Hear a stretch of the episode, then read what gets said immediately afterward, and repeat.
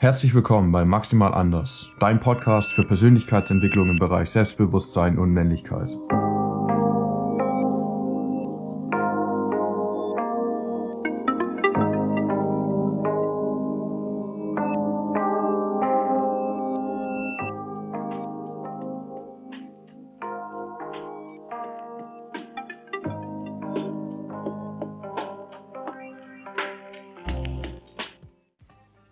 Hey, schön, dass du wieder eingeschaltet hast. Bei der heutigen Folge möchte ich über Erinnerungen oder Momente in der Vergangenheit reden, die dazu geführt haben, dass du negative Glaubenssätze gefestigt hast, dass du vielleicht von dir nicht überzeugt bist, kein Selbstvertrauen hast, also das Vertrauen von dir selbst, dass du die Dinge auch wirklich durchziehst, die du dir vornimmst oder dass du die Dinge überhaupt erstmal angehst. Und das ist ziemlich problematisch, wenn du so ein verzerrtes oder so ein schlechtes Bild von dir hast, wenn du kein Selbstvertrauen hast, wenn du schlechte Glaubenssätze hast, dass du Dinge nicht kannst, weil wir jeden Tag Herausforderungen haben. Du hast jeden Tag kleine Dinge, die du erreichen musst, kleine Dinge, für die du dich aufraffen musst, für die du dich begeistern musst, Dinge, bei denen du Disziplin vorzeigen musst.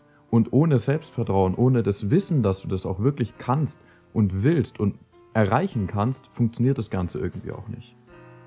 Dir wird selber vielleicht auch schon mal aufgefallen sein, dass du einen Bekannten hast, einen Freund, vielleicht sogar du selber, eine Freundin, irgendjemanden, der, obwohl er die Sache eigentlich erreichen kann, trotz allem irgendwie an sich zweifelt. Der dann sagt, nee, ich kann das nicht, ich bin nicht so gut wie die anderen, ich kann sowas doch überhaupt nicht, ich will sowas vielleicht gar nicht. Und dann hat er vielleicht auch irgendeine andere Ausrede, von der er dann meint, deswegen kann er es nicht. Deswegen kann er dieses Ziel nicht erreichen, weil seine Oma vor zwei Jahren gestorben ist, weil sein Ex ihn verlassen hat oder sie verlassen hat, weil er was auch immer ist, weil er arm ist, weil er nicht genug Geld hat, weil er keine Zeit dafür hat. Und da werden dann 10.000 Ausreden kommen und ganz oft auch diese Erinnerungen, diese Punkte aus der Vergangenheit, an die er sich klammert, um zu sagen, dass er irgendwas nicht kann als Grund dafür, dass er etwas nicht kann, dass er etwas nicht will.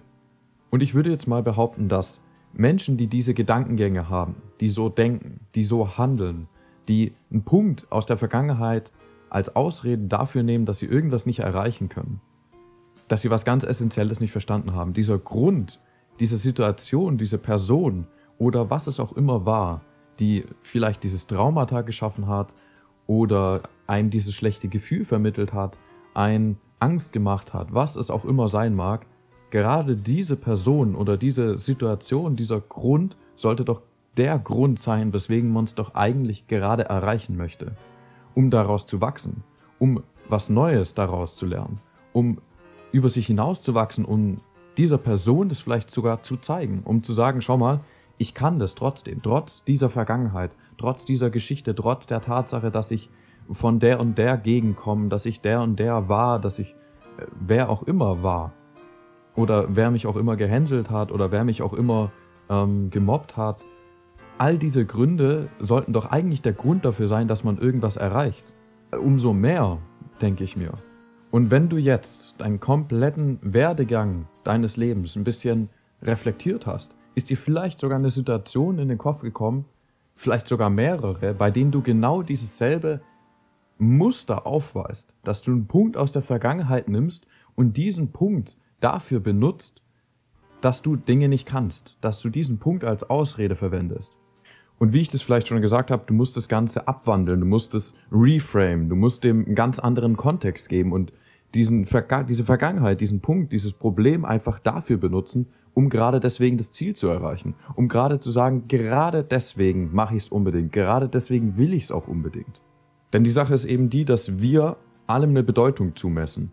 Und das jederzeit. Und diese Bedeutung, die wir dieser Vergangenheit, diesem Punkt zumessen, die können wir auch wieder ändern. Wir können sagen, das ist jetzt einerseits der Grund, weswegen das nicht klappt, oder wir sagen, das ist gerade der Grund, weswegen es klappt. Das ist gerade das, was die Leute so attraktiv an mir finden. Das ist gerade das, was mich so interessant macht. Das ist gerade das, was mich auf eine gewisse Art und Weise ausmacht, aber eben im positiven Sinne und nicht im negativen Sinne, dass es dich aufhält.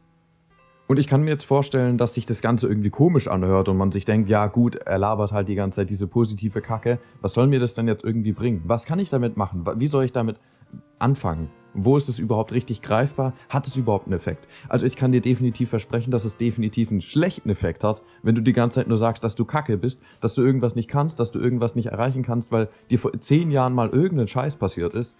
Also was erwartest du von dieser Haltung und von der anderen? Also ich glaube tatsächlich, dass die andere Haltung, diese positive Haltung, dieses, diesen Grund umzuframen, wesentlich effizienter ist, als einfach zu sagen, ah nee, das funktioniert deswegen nicht. Ich gebe die Verantwortung ab, ich habe keine Lust mehr.